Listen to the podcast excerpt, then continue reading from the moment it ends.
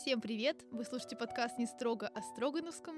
Это совместный проект студентов Питерской вышки образовательной программы медиакоммуникации и Строгановского дворца, в котором мы обсуждаем тайны известного рода с искусствоведами и музеологами. Рассказываем не строго о Строгановском в наших еженедельных выпусках. Приятного прослушивания! Сегодня у нас в гостях старший научный сотрудник Татьяна Николаевна Несветайло — и в этом выпуске мы поговорим о культурной жизни Строгановых. Татьяна, расскажите, пожалуйста, о том, как Строгановы связаны с культурой. Ну, Строгановы известные промышленники, были известны еще и тем, что они были меценатами и коллекционерами. Причем э, практически э, все представители рода имели некоторое отношение к искусству разными способами. Они были связаны с искусством. Но когда еще они не жили в Петербурге, э, жили в своих э, вотчинах на, в Приуралье, в Сольвычегодске, они уже тогда поддерживали искусство, строя храмы и наполняя их всем необходимым, для чего они основывали иконописные мастерские, золотошвейные, известное строгановское лицевое шитье и как отдельный вид иконописи строгановские письма. То есть Строгановы э, создали свой стиль в иконописи. Кроме того, известный строгановская барокко, то, то есть и специфический стиль в архитектуре, который проявился в, его, в их доме э, в Сольвычегодске.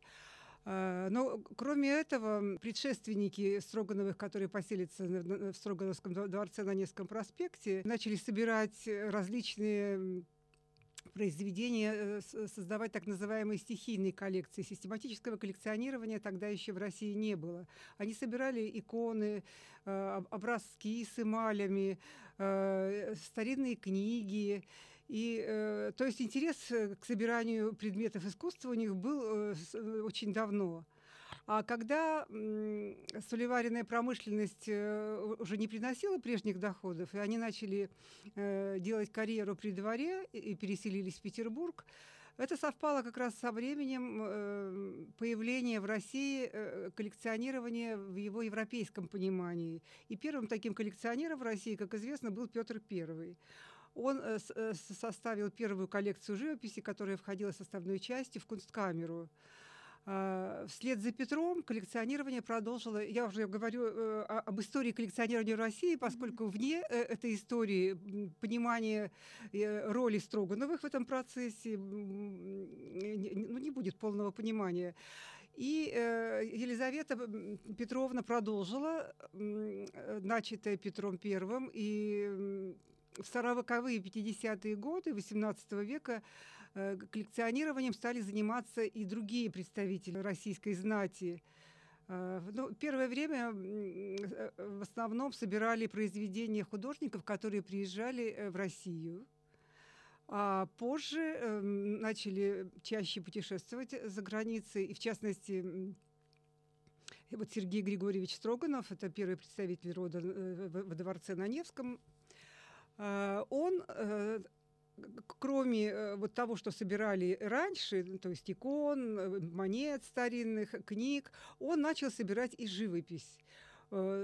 То есть это было необходимо для расширения э, вот, культурного контакта с Европой, для получения новых впечатлений, э, нового способа жизни э, в рамках культуры. И вот он начинает первый собирать живопись, а уже его сын Александр Сергеевич Строганов, будучи на учебе за границей, он по научению отца начинает целенаправленно там приобретать произведения искусства. А известно примерно хотя бы, сколько произведений искусства было в коллекции Строгановых? Ой, вы знаете, это сосчитать практически невозможно. Можно говорить про живопись, живопись э, можно сосчитать по каталогам, хотя а, это тоже будет неполное количество, потому что в свои каталоги э, Александр Сергеевич не включал фамильные портреты, а включал только западноевропейскую живопись и живопись русских художников такого характера, не связанного с семейными портретами. И составляя свои каталоги, э, Александр Сергеевич Строганов э, заложил основу музейного дела в России.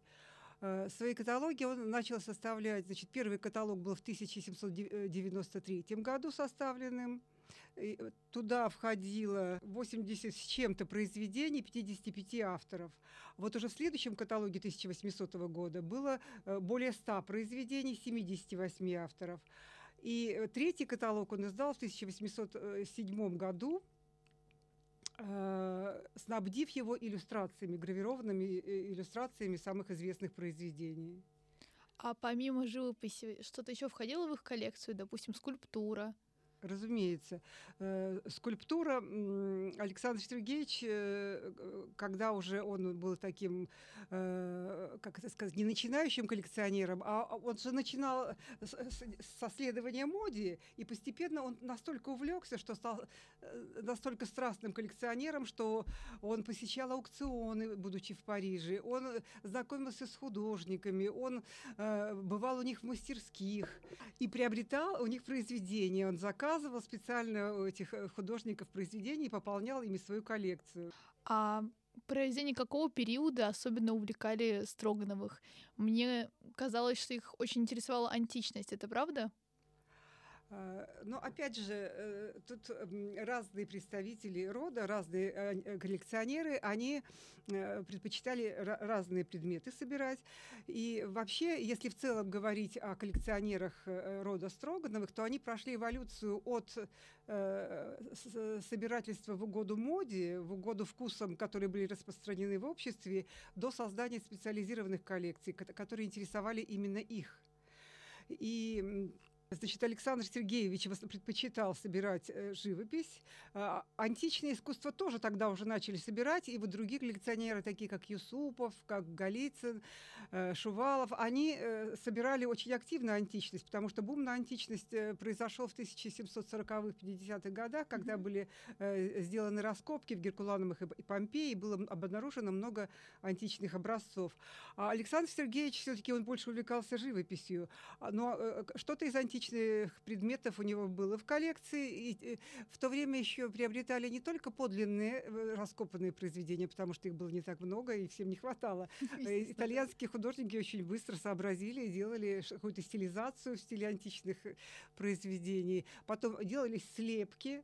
И в основном вот эти произведения скульптурные по мотивам вот на античные темы он использовал тоже для украшения своего дворца. Например, эм, слепки э, фризов э, в кабинете Софьи Владимировны Строгановой, выполненный интерьер был тоже Воронихиным, э, там был использован слепок с храма Антонины и Фаустины в Риме II века нашей эры, тоже античность. Потом скульптор Суханов сделал по заказу Александра Сергеевича бюст Зевса из Атриколи, это тоже античность. Ну много таких было примеров. Был совершенно выдающийся памятник античного искусства у Александра Сергеевича в коллекции, который был подарен ему русским офицерам. Э, русский офицер, э, не знаю уж сам или у кого-то он перекупил там, этот саркофаг был обнаружен при раскопках на островах Эгейского моря. И вот русский офицер его привез в Петербург и подарил Александру Сергеевичу Строганову. Я так понимаю, это очень дорогой подарок, правильно? Это очень дорогой подарок, это, это подлинное произведение античной культуры. Э, оно, он украшен барельефами на темы подвигов Ахилла. А Александр Сергеевич, увидев этот саркофаг, сказал, не, не могила ли это Гомера? И с тех пор э, за этим саркофагом так и закрепилось это название саркофаг Гомера. Но этот саркофаг он разместил не, не во дворце на Невском, он его разместил э, в своем саду на Черной речке, где у него была дача. Там долгое время он находился, а потом уже э, когда этот сад был заброшен, и последний владелец дворца Сергей Александрович Строганов, он перевез э, некоторые скульптуры, в том числе этот саркофаг, во двор Невского проспекта. И какое-то время этот саркофаг находился в дворе Строгановского дворца. Э, а точнее сказать, он находился до 30 -го года. После того, как филиал Эрмитажа во дворце закрылся, часть предметов они перевезли к себе э, в музей, в Эрмитаж, э, и вот они забрали в том числе этот саркофаг. А сами Строгановы привозили из-за границы какие-нибудь элементы декора, картины, полотна? Разумеется. Так э, Александр Сергеевич э, после первой поездки, где он приобрел свои первые произведения, в том числе, между прочим, Кареджо, он э, потом 8 лет прожил в Париже, и он постоянно посещал аукционы, постоянно он что-то приобретал. Злые языки говорили, что из-за этого его жена покинула после того, как он вернулся в Россию и ушла Корсакову, потому что он продавал ее драгоценности, чтобы приобретать новые и новые картины. Он все время нуждался в наличности для приобретения произведений искусства. И когда он ушел из жизни, он оставил долг в 5 миллионов. И кто выплачивал его? Э, ну, Софья пыталась его уменьшить, у нее это не очень хорошо получилось, но как-то потомки с этим справились, но было очень тяжелое положение, конечно, да. потому что он, конечно, не считал денег. И несмотря на то, что Екатерина, когда его представляла австрийскому императору, сказала, что вот человек, который всю жизнь пытается разориться и никак не может. Ну, конечно, у него было много владений, у него были заводы, были э, э соляные варницы, э, было очень много крепостных и владений земельных, но наличности всегда не хватало. А вот скажите, еще помимо картин, нам известно, что у Строгановых есть прекрасная библиотека. Занимались ли они библиофильством? Коллекционировали какие-то редкие книги, возможно? По поводу библиотеки как я уже сказала, э, книги, старинные рукописи э, начали собирать еще предки э, Сергея Григорьевича. Mm-hmm. Сергей Григорьевич тоже был очень внимателен к этому и собрал уже довольно большую коллекцию раритетов книжных. Александр Сергеевич специально, целенаправленно формировал эту библиотеку. Для чего он тоже на аукционах, находясь за границей, приобретал книги. Он выписывал их по каталогам. Я еще забыла сказать, что кроме иконописных и лицевого шитья мастерских были еще книгописные мастерские у Строгановых. И причем книги э, у них создавались очень высокого качества. Даже кто-то из Строгановых сам писал какую-то книгу. И э, а библиотека, которую в итоге собрал Александр Сергеевич, она имела очень много редких изданий, была одной из первых в Европе по количеству редких изданий. Были ли в ней какие-то, знаете, эксклюзивные книги, допустим, первое издание русских авторов, которые сами авторы дарили роду Строгановых? Было первое издание Радищева «Путешествие из Петербурга в Москву». Потом известно была, э, был список Никоновской летописи XVII века. А вот в 20-е годы, вот по количеству книг, это еще интересный факт, по количеству книг э, библиотека насчитывала в 20-е годы, 1920-е mm-hmm. годы, насчитывала 25 тысяч томов Невероятно.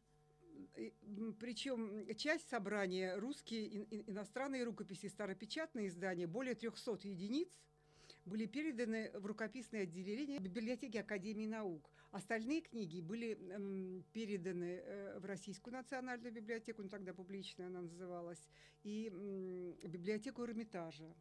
Часть книг была продана, так же, как и произведения искусства э, при расформировании дворца в 30 году, часть э, книг, в числе прочих произведений искусства, была э, распродана на аукционе. И вот такой пример, что знаменитые письма Вольтера к Шувалову, посвященные работе над биографией Петра I, сейчас хранятся в Оксфорде, в Вольтеровском фонде. А что касается вообще литературной деятельности, то тут надо сказать об Александре Сергеевиче, который писал пьесы, для Эрмитажного театра. Э, одна из самых известных пьес «Утро любителя драгоценностей». В этой пьесе он высмеивал таких знатных господ, которые себя изображали знатоков искусства, на самом деле были профанами. Вот. Но э, ему тоже досталось от таких э, сатирических пьес самой Екатерины II. Они были очень большими друзьями, часто любили играть в карты, но она его подружески высмеивала, тоже написала пьесы, э, где высмеивала его пристрастие к алхимическим наукам, к его Э, сравнивала с простачком, который уверовал в превращение золота из простых металлов, ну и так далее. У него на самом деле же была алхимическая печь в его физическом кабинете, и он там делал опыты, совершенно верно. И потом э, вы говорили о видах, что он коллекционировал, да, какие коллекции были. У него была очень большая нумизматическая коллекция, медали, монеты и так далее. И эта нумизматическая коллекция была крупнейшей в России. Там было до 60 тысяч экземпляров. А он сам во всем этом разбирался или кто-то подсказывал ему, где приобретать такие ценные вещи? Он очень много изучал сам, э, очень много изучал и историю искусства, ведь у него в библиотеке были книги по разным отраслям наук э, на разных языках. И он э, очень много посвятил времени изучению истории искусства. У него были увражи с иллюстрациями по искусству. И создавая свой каталог, своей живописной коллекции, он практически создал историю, написал историю искусства.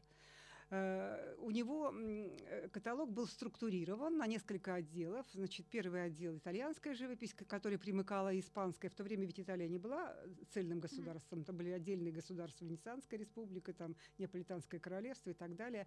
Когда-то Италия находилась под владычеством Испании. Ну, то есть он объединил их вместе, Италию и Испанию. Потом отдел э, итальянского, как я уже сказала, фламандское, голландское искусство и французская. Вот и, и, где-то ча- третья часть, наверное, его коллекции была э, итальянская, половина северных школ. И он настолько уже был увлечен искусством, настолько уже в нем ориентировался, что он превратился из любителя, который начал собирать, по, следуя моде, он превратился в знатока и историка искусства. Именно он ввел будучи президентом Академии художеств, он на протяжении 10 лет был президентом Академии художеств, он ввел такой предмет, как история искусства. А он преподавал где? Он не, он не преподавал, он был президентом Академии а. художеств. И при нем Академия процветала, художники его очень любили, он их очень поддерживал, он оплачивал им стипендии, способствовал тому, чтобы они ездили в Италию повышать свое образование как художники.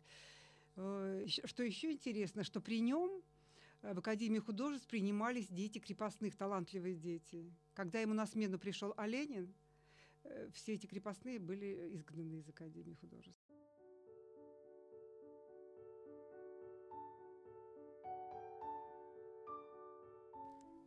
Спасибо большое, Татьяна. На этом все, дорогие слушатели. Подписывайтесь на нашу группу ВКонтакте, ищите нас на других площадках и, конечно, посетите Строгановский дворец, если у вас будет такая возможность. До скорых встреч!